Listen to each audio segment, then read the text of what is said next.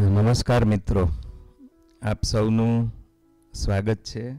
શૈલેષભાઈ, ચંદ્રકાંતભાઈ, દીપક, ઝલક, બધા જ મિત્રો જે ઓલરેડી લોગિન થઈ ગયા છે. અલ્પેશભાઈ, તૃપ્તિબેન, જયસુખભાઈ, હિરલ બેટા, ખૂબ ખૂબ સ્વાગત છે આપ સૌનું. ખૂબ સ્વાગત છે. નિકિતા, વેલકમ. મિત્રો, ગયા શનિવારે આપણે જે શુભ શરૂઆત કરી છે, એનો આ આખા અઠવાડિયા દરમિયાન બહુ જ સુંદર અને મને એવું લાગે છે કે કોરોનાની બીમારીને લીધે ડૉક્ટરો સામાજિક બાબતોને સમજતા ઘણા અંશે થઈ ગયા છે. અત્યાર સુધી ડૉક્ટરો માટે એવું હતું કે ડૉક્ટર એટલે મેડિકલ સાયન્સ અને મેડિકલ પ્રેક્ટિસ હું જે દર વખતે કહું છું કે એક ડૉક્ટર માટે મેડિકલ સાયન્સ અને આધ્યાત્મિક સાયન્સ આધ્યાત્મિક વિજ્ઞાન એ પણ બહુ જ અગત્યના છે. એટલે મને આશા છે કે તમે બધા મને જોઈ શકો છો, સાંભળી શકો છો. જો આપ જોઈ ન શકતા હો તો મને સંદેશો આપવા વિનંતી. આશા છે કે તમે બધા મને, કોઈ મને સંદેશો આપી શકશે? કે આપ મને નિહાળી શકો છો અને સાંભળી શકો છો? આશા છે કે વેબકાસ્ટ બરાબર ચાલી રહ્યું છે અને તમે બધા મને સાંભળી શકો છો. Rupa, welcome. Rishi, welcome. Sheela, very good. ચાલો મિત્રો, તો આગળ વધીએ. જે હું કહેતો હતો કે કોરોનાએ આપણને એક બાબત સમજાવી દીધી છે ડૉક્ટરોને, કે મેડિકલ પ્રેક્ટિસમાં સામાજિક બાબતો બહુ જ અગત્યના હોય છે અને આધ્યાત્મિક બાબતો પણ બહુ અગત્યની હોય છે. તો મિત્રો, આજે જે બે પ્રકરણો હું આપણી સમક્ષ વાંચવાનો છું અમારા પુસ્તકમાંથી, એમાંનું પહેલું પ્રકરણ જે હું વાંચવાનો છું એ પ્રકરણનું નામ છે, કેમ છે દોસ્ત? એક અલગારી શિક્ષક.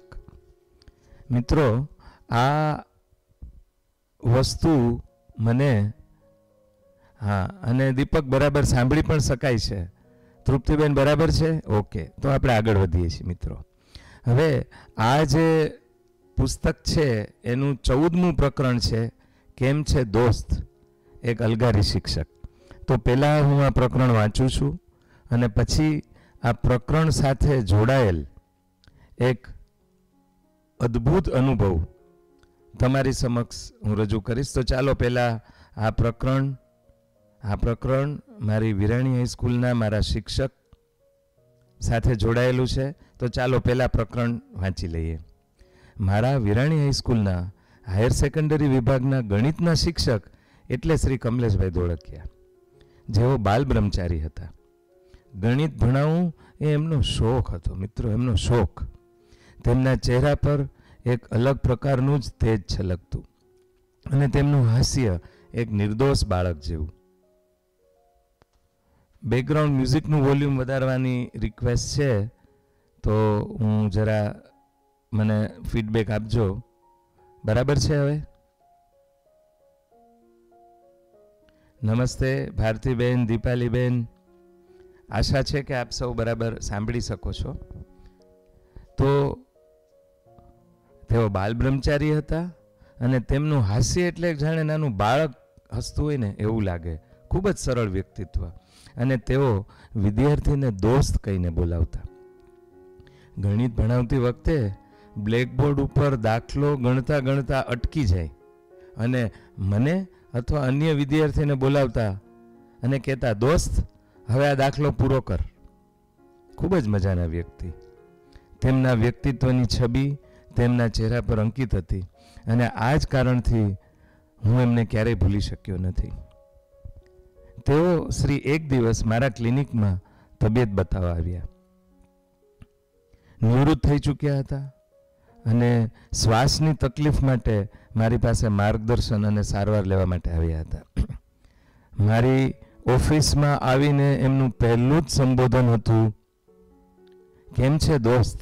હજુ પણ એ શબ્દો મારા કાનમાં ગુંજે છે. કમલેશભાઈને હૃદયનો એઓટિક વાલ સાંકડો થઈ ગયો હતો, જેને કારણે શ્વાસની તકલીફ હતી. તેમને એન્જિયોગ્રાફી બાદ વાલ બદલવો પડે એમ હતો, અને તે સમયે આ સુવિધા રાજકોટ ખાતે ઉપલબ્ધ ન હતી. તેથી તેઓએ અમદાવાદ જવું જરૂરી હતું. મેં આ માહિતી કમલેશભાઈને આપી ત્યારે એકદમ શાંતિથી અને એ જ હાસ્ય સાથે મને કીધું, દોસ્ત, હવે મારા ઓપરેશનનો દાખલો તારે પૂરો કરવાનો છે. નિવૃત્ત શિક્ષક અને સરકારી નોકરીના નિયમ અનુસાર અમુક જ હોસ્પિટલ નિર્ધારિત થયેલ હતી. મારી વ્યક્તિગત સલાહ એક ટ્રસ્ટ હોસ્પિટલમાં મોકલવાની હતી. ત્યાંના હાર્ટ સર્જન મારા મિત્ર હતા. પરંતુ આ હોસ્પિટલ સરકારશ્રીના માન્ય પત્રકમાં સામેલ ન હતી. આ અંગે મેં કમલેશભાઈને સમજાવ્યું. તેમણે કહ્યું કે તેઓ મારા સૂચન મુજબની હોસ્પિટલમાં જઈ શકે છે અને ખર્ચ થાય તે ભોગવી શકે છે. પરંતુ સરકાર માન્ય હોસ્પિટલમાં ઓપરેશન કરાવે, તો બધો ખર્ચ સરકાર ભોગવે અને આ રકમ પોતે અન્ય એક દર્દીને ઓપરેશનમાં આપે. આવી એમની વિશાળ ઈચ્છા હતી. આવી ઉચ્ચ ભાવના હતી. તેઓ ઈચ્છતા હતા કે ઓપરેશન સરકાર માન્ય હોસ્પિટલમાં કરાવવું અને તેટલી જ રકમ એક દર્દીને સહાય કરવી. આવા શિક્ષક, આવા વ્યક્તિને વંદન છે. તેમની ઈચ્છા મુજબ કમલેશભાઈને અમદાવાદની સરકાર માન્ય હોસ્પિટલમાં ઓપરેશન માટે દાખલ કરાયા. હૃદયનો એવોટિક વાલ બદલવામાં આવ્યો, પરંતુ કમનસીબે કોઈક કારણસર તેમની તબિયત લથડવા માંડી. અને આ ઓપરેશન બાદ હોસ્પિટલમાં જ તેમનું અવસાન થયું. મને જ્યારે આ સમાચાર મળ્યા ત્યારે હું બહુ વ્યથિત થઈ ગયો હતો. અને માનવ સહજ વિચાર આવ્યો કે જો તેમણે મેં સોચવેલ હોસ્પિટલમાં ઓપરેશન કરાવ્યું હોત તો પરિણામ અલગ હોત. માનવ મનના વિચારોને નિયંત્રિત કરવા અઘરા છે. મને ઘણા દિવસો સુધી આ વિચાર હેરાન કરતો હતો. કમલેશભાઈના મૃત્યુ બાદ પંદર દિવસનો સમય વીતી ગયો છે અને કમલેશભાઈના એક સગા, શ્રી કિરણભાઈ, મને એક કવર આપી ગયા. આ કવરમાં એક પત્ર હતો અને સાથે દર્દીને સહાય કરવા માટેની રકમ હતી.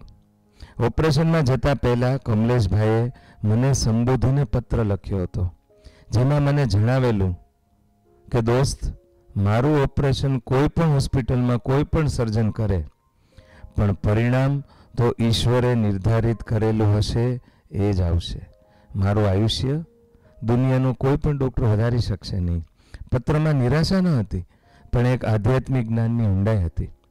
તેમણે જણાવેલું કે જો કદાચ મારું ઓપરેશન સફળ ન થાય, તો મારા પત્રને આખરી અલવિદા સમજી સાથે મોકલાવેલ રકમ જરૂરિયાતવાળા દર્દીને આપવી. આવા એક બાલ બ્રહ્મચારી શિક્ષકની દોસ્તીને અને માનવતાને સલામ, મિત્રો. મિત્રો, આવા શિક્ષકો અમને મળ્યા મારી સાથે જેટલા વિરાણી હાઈસ્કૂલના વિદ્યાર્થીઓ છે, એ બધા ગર્વ અનુભવી શકે છે. કે આવા મહાન, આવા વ્યક્તિત્વ ધરાવનારા શિક્ષક અને આજે હું જે કાંઈ છું, એમાં આવા ઘણા બધા શિક્ષકોની મારી પ્રગતિમાં ફાળો છે અને આ તબક્કે હું એમનું ઋણ સ્વીકાર કરું છું. હવે મિત્રો, આ પ્રકરણ સાથે જોડાયેલો એક મારો ચમત્કારિક અનુભવ આપ શ્રી બધાની સમક્ષ રજૂ કરવા માગું છું. આ પુસ્તક મારે લખવું, ન લખવું એવી ઘણી બધી અવઢવમાં હતું. કારણ કે આ પુસ્તકમાં જે કંઈ બાબતો રજૂ થઈ છે, એ માત્ર ઈશ્વરીય શક્તિએ મને નિમિત્ત બનાવ્યો છે. એટલે આ પુસ્તકમાંથી પ્રસિદ્ધિ કે કોઈ પણ જાતની મને વળતરની અપેક્ષા નહોતી અને એટલે જ આ પુસ્તક લખવાની મારી ઈચ્છા નહોતી. પણ મેં ધીમે ધીમે લખવાનું ચાલુ કર્યું. થોડા પ્રકરણો લખું, પાછા મૂકી દઉં. થોડા પ્રકરણો લખો, પાછા મૂકી દઉં. એવી રીતે પ્રકરણો લખાતા જતા હતા અને એમાં વચ્ચે મારા પિતાશ્રીનું અવસાન થયું અને પુસ્તક લખવાનો મારો ઉત્સાહ સંપૂર્ણ શૂન્ય થઈ ગયો. છ મહિના સુધી મેં એક પણ પ્રકરણ આ પુસ્તકનું લખ્યું નહોતું, મિત્રો. અને લગભગ એમ જ કહું કે આ પુસ્તક લખવાનું છે એ વાત મગજમાંથી ભૂલી જ ગયો હતો. અને ત્યાં એક દિવસ રાત્રે મને સપનું આવ્યું મિત્રો. આ સાવ સત્ય હકીકત આપની સમક્ષ કહી રહ્યો છું. અને ત્યારે સપનામાં મને શ્રી કમલેશભાઈ ધોળકિયા આવ્યા. અને મને સપનામાં કીધું કે રાજેશ, તારે પુસ્તક લખવાનું છે અને મારું પ્રકરણ લખવાનું છે.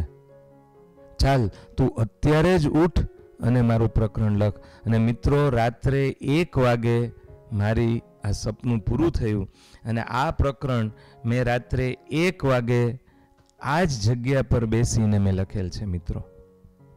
એટલે હું એક ડૉક્ટર હોવાના નાતે આધ્યાત્મિક ઘટનાઓ અને આવી અનેક ઘટનાઓનો સાક્ષી બન્યો છું, મિત્ર. અને એટલે જ આ પુસ્તક દ્વારા મારો ઉદ્દેશ મારા ડૉક્ટર મિત્રોને અને સમાજને એક સંદેશો આપવાનો છે મિત્રો, કે મેડિકલ વ્યવસાય એ વિશ્વનો સૌથી શ્રેષ્ઠ વ્યવસાય છે અને એના જે પવિત્ર પાસાઓ છે એ જો તમામ ડૉક્ટરો સમજી લે, તો આ વ્યવસાય આધ્યાત્મિક સાધના બરાબર છે, એમાં કોઈ શંકા નથી. તો મિત્રો, આજે એક બીજું પ્રકરણ પણ આપની સમક્ષ રજૂ કરવા જઈ રહ્યો છું. અને આ પ્રકરણ રજૂ કરવા પાછળનો મારો ઉદ્દેશ આઈસીયુના દર્દીઓને સારવારમાં થતા ખર્ચ, આ સારવાર દરમિયાન ડોક્ટરો અને દર્દીની થતી કસોટી, આ પ્રકરણનું નામ છે, દસમું પ્રકરણ છે પુસ્તકનું, મોરના ઈંડા. મિત્રો હું ખરેખર ભાગ્યશાળી છું. આપણામાં ઘણા બધા લોકો એવું કહેતા હોય છે કે જે નસીબદાર દર્દીઓ હોય, એને સારા ડૉક્ટર મળે. પણ હું સાથોસાથ એમ પણ કહું છું કે જે ડૉક્ટર નસીબદાર હોય ને, એને આવા બધા સારા દર્દીઓ મળે કે જેથી આવા અલગ અલગ અનુભવો કરાવી અને ઈશ્વરની પ્રતિતિ કરાવે. આ બાબત આ જે પ્રકરણો આપની સમક્ષ વાંચવા જઈ રહ્યો છું, એ એક સામાજિક ઘટના તરીકે મૂલવી શકાય. અને આઈસીયુની અંદર એક વખત દર્દીની સ્થિતિ નાજુક થાય, પછી શું પરિસ્થિતિ થાય છે, એની ચર્ચા આપણે કરીશું. પ્રકરણ નંબર દસ, મોરના ઈંડા. જીવન એ એક સતત ગતિશીલ પ્રક્રિયા છે. સારો અને ખરાબ સમય એ આ પ્રક્રિયાનું અવિભાજ્ય અંગ છે. જે વ્યક્તિ સારા સમયે નમ્રતા અને નીતિ જાળવી રાખે છે અને ખરાબ સમયમાં ધૈર્ય અને સહનશક્તિ જાળવે છે, તે હંમેશા મુશ્કેલીમાંથી સારી રીતે બહાર આવે છે. આ વાત છે મારા એક દર્દી ગોવિંદભાઈની. મારી પાસે તેમની બંને પુત્રી, પુત્રીઓ અમી અને ક્રિષ્ના સાથે આવેલા. ગોવિંદભાઈની આર્થિક સ્થિતિ ખાસી મજબૂત. તેમને હૃદયરોગનો હળવો હુમલો આવી ગયેલ. તેમને આગળ નિદાન માટે એન્જિયોગ્રાફી કરાવવી જરૂરી હતી. આર્થિક સ્થિતિ સારી હોવાથી આગળ ઈલાજ માટે તેઓ અમદાવાદ જવાની ઈચ્છા ધરાવતા હતા. પરંતુ સારવારની દિશા એન્જિયોગ્રાફી બાદ જ નક્કી થાય એ દ્રષ્ટિએ એવો નિર્ણય કર્યો કે એન્જિયોગ્રાફી રાજકોટ ખાતે કરાવી અને પછી આગળ જો સારવારની જરૂર પડે તો અમદાવાદ જવું. આ નિર્ણયના ભાગરૂપે રાજકોટની ધકાણ હોસ્પિટલ ખાતે એન્જિયોગ્રાફી કરવાનું આયોજન કર્યું. તેમની એન્જિયોગ્રાફીમાં હૃદયની ત્રણેય ધમનીઓ નેવુંથી પંચાણું ટકા સાંકડી હતી. અને તેમને તાત્કાલિક બાયપાસ સર્જરી કરવી જરૂરી હતી. એન્જિયોગ્રાફી બાદ તેમને હૃદયરોગનો હુમલો આવી ગયો અને એન્જિયોગ્રાફીમાંથી તુરત આઈસીયુમાં સારવાર શરૂ કરવી પડી. તેમનું બ્લડ પ્રેશર ઘટવા માંડ્યું અને હૃદય અટકી ગયું, જેને મેડિકલ ભાષામાં કાર્ડિયાક અરેસ્ટ કહેવામાં આવે છે. તુરત જ સારવાર કરવામાં આવી. તેમને વેન્ટિલેટર પર મૂકવા પડ્યા. હવે દાખલ થતી વખતે ગોવિંદભાઈને મેં સમજાવ્યા મુજબ દસ હજાર એન્જિયોગ્રાફીનો ખર્ચ ભરવાનો હતો અને બાયપાસ સર્જરીનો ખર્ચો આગળ ઉપર એકથી સવા લાખ થાય એમ હતો. તેથી ગોવિંદભાઈએ બે લાખ જેવા રૂપિયાની વ્યવસ્થા કરેલ. હવે આ તબક્કે ગોવિંદભાઈની સ્થિતિ ખૂબ જ નાજુક થઈ ગઈ અને એક વખત દર્દી આઈસીયુમાં વેન્ટિલેટર પર આવે છે, ત્યાર પછી ખર્ચની સીમા નક્કી કરવી અઘરી છે. એક જાગૃત ડૉક્ટર તરીકે ખર્ચ ઓછો આવે તેવા મારા તમામ પ્રયત્નો હોવા છતાં રોજના વીસથી પચીસ હજારનો ખર્ચ શરૂ થઈ ગયો હતો. તેમને લોહીનો સ્ત્રાવ શરૂ થઈ ગયેલો. તેથી લોહી અને લોહીના અન્ય ઘટકોથી સારવાર આપવી પડતી હતી. ત્રણથી ચાર દિવસની અંદર જ ખર્ચો ત્રણ લાખની બહાર નીકળી ગયો. બંને દીકરીઓ ખર્ચની વ્યવસ્થા માટે પ્રયત્ન, પ્રયત્નશીલ હતી. પરંતુ ચાર લાખનો ખર્ચ પૂરો થયા બાદ સ્વાભાવિક રીતે જ મૂંઝાઈ ગઈ હતી. તેમની આર્થિક બાબતો માટે ચર્ચા કરતા મને જણાવ્યું કે ગોવિંદભાઈએ ઘણા લોકોને સહાય કરેલ. ઘણા મિત્રોને વગર વ્યાજની લોન આપેલી. પણ ગોવિંદભાઈ તો વેન્ટિલેટર ઉપર ઘેનમાં હોવાથી કંઈ જ કહેવા કે સમજાવવા સક્ષમ ન હતા. આ સ્થિતિમાં આ સ્થિતિમાં મેં દાતાઓ મારફત મદદ કરવાની માહિતી અમી કૃષ્ણાને આપી. બંને બહેનો ખૂબ જ હોશિયાર, સ્વમાની અને પ્રામાણિક. પહેલાં તો સહાય સહાય લેવાનો સાવ ઇનકાર કર્યો. પણ આઈસીયુમાં દિવસો અને બિલ વધતા જતા હતા. અંતે તેમણે મદદ સ્વીકારવાની તૈયારી બતાવી. પણ સ્પષ્ટપણે જણાવ્યું કે ભવિષ્યમાં આ રકમ અવશ્ય પાછી આપશે. સમાજ સેવાના મારા અનુભવને લીધે દાતાઓ પાસેથી લોન નહીં, પણ દાન અપાવવું એ સિદ્ધાંત મુજબ ગોવિંદભાઈની સારવાર માટે ખાસી એવી રકમ મેં દાતાઓ અને મિત્રો મારફતે વ્યવસ્થા કરાવી. ગોવિંદભાઈ લગભગ પંદર દિવસની સારવાર બાદ આઈસીયુમાંથી બહાર આવ્યા અને હોસ્પિટલમાંથી રજા મેળવી શક્યા. ઘરે આવ્યા બાદ અતિશય નબળાઈ સાથે તેમણે ખર્ચની માહિતી મેળવી અને મને ફોન પર જણાવ્યું કે તેઓ થોડા જ સમયમાં આ તમામ રકમ પરત કરશે. સારવાર દરમિયાન ગોવિંદભાઈને લોહી ચડાવવામાં આવેલું. તેમાંથી તેમને બી પ્રકારના કમળાનો ચેપ લાગી ગયો. આથી થોડા દિવસમાં તેમને કમળો થયો. ફરી નાજુક સ્થિતિમાં આઈસીયુમાં દાખલ કરવા પડ્યા. તેમની પરિસ્થિતિ ખૂબ જ નાજુક થઈ ગઈ. કમળાના ઝેરની અસર મગજ ઉપર થઈ અને તેમનું અવસાન થયું. આ ઘટના બાદ થોડા સમય માટે પરિવાર સાથે મારો સંપર્ક તૂટી ગયેલો. ત્યારબાદ એક દિવસ ગોવિંદભાઈની સુપુત્રી કૃષ્ણા મને ક્લિનિક પર મળવા આવી.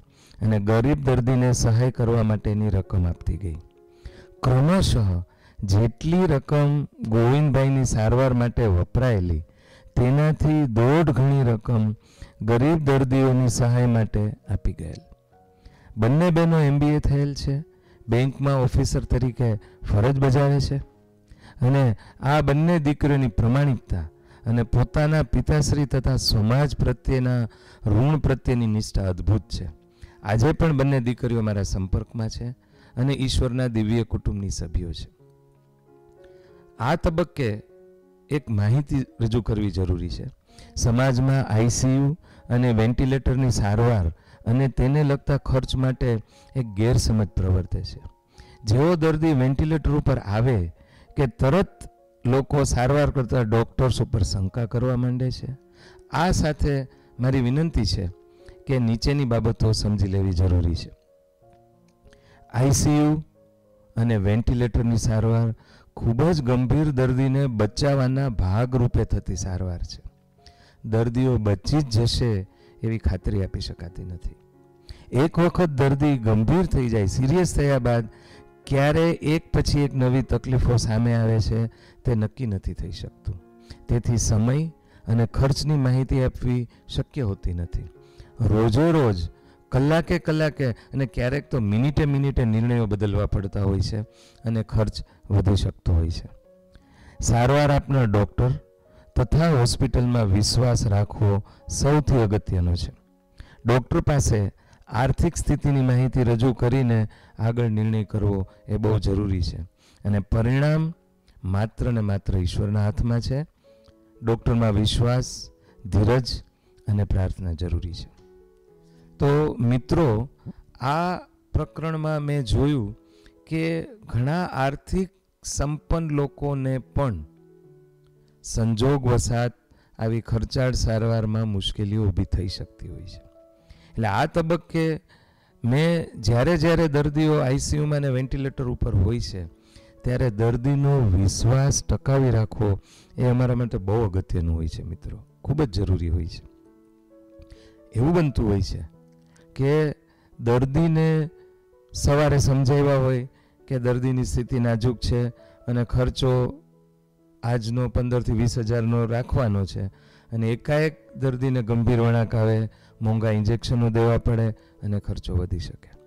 એટલે આ પાસાની ચર્ચા કરવી એટલા માટે જરૂરી છે કે દર્દીની સારવારના પરિણામમાં દર્દીનો ડૉક્ટર પ્રત્યે વિશ્વાસ બહુ જરૂરી છે.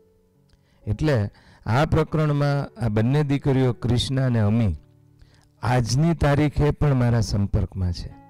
અને હજુ બે જ દિવસ પહેલાં મારી ઉપર ક્રિષ્નાનો ફોન આવેલો કે ડૉક્ટર જો કોઈ કોરોનાના દર્દી માટે મારે થોડીક નાની એવી રકમની સહાય કરવી છે. એટલે મિત્રો, તમે એક વસ્તુ સમજો કે તબીબી વ્યવસાયને એક આર્થિક પાસાથી અલગ કરીને જો જોવામાં આવે તો જે કુટુંબ બને છે. આજે ક્રિષ્ના અને અમી બંને દીકરીઓ એમના પિતાની સારવારમાં જે સમાજ પાસેથી ઋણ લીધેલું, એ અનેક ગણું પાછું વાળી દીધું છે અને અવિરતપણે એ આ કાર્ય સાથે જોડાયેલા છે. તો મિત્રો, આજનો આપણો સમય વીસ મિનિટનો પૂરો થાય છે. આવતા શનિવારે રાત્રે દસ વાગે ફરી મળીશું અને ત્યારે બીજું એકાદું પ્રકરણની ચર્ચા કરશું. અને અંતમાં ફરીથી કહું છું મિત્રો કે ડૉક્ટર ઉપર તમારા સૌનો વિશ્વાસ હોવો બહુ જરૂરી છે.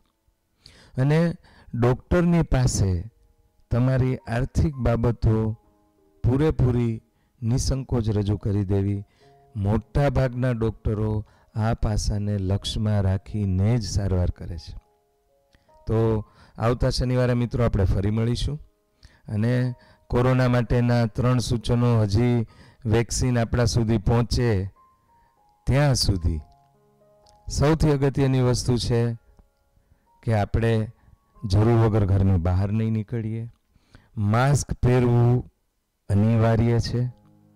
બહાર નીકળીએ તો પણ સોશિયલ ડિસ્ટન્સ ત્રણથી છ ફૂટનું જાળવશું જ અને હાથ સેનિટાઈઝ સાબુના પાણીથી વીસથી ચાલીસ સેકન્ડ સુધી હાથ વારે વારે ધોઈ અને કોરોનાથી બચશું.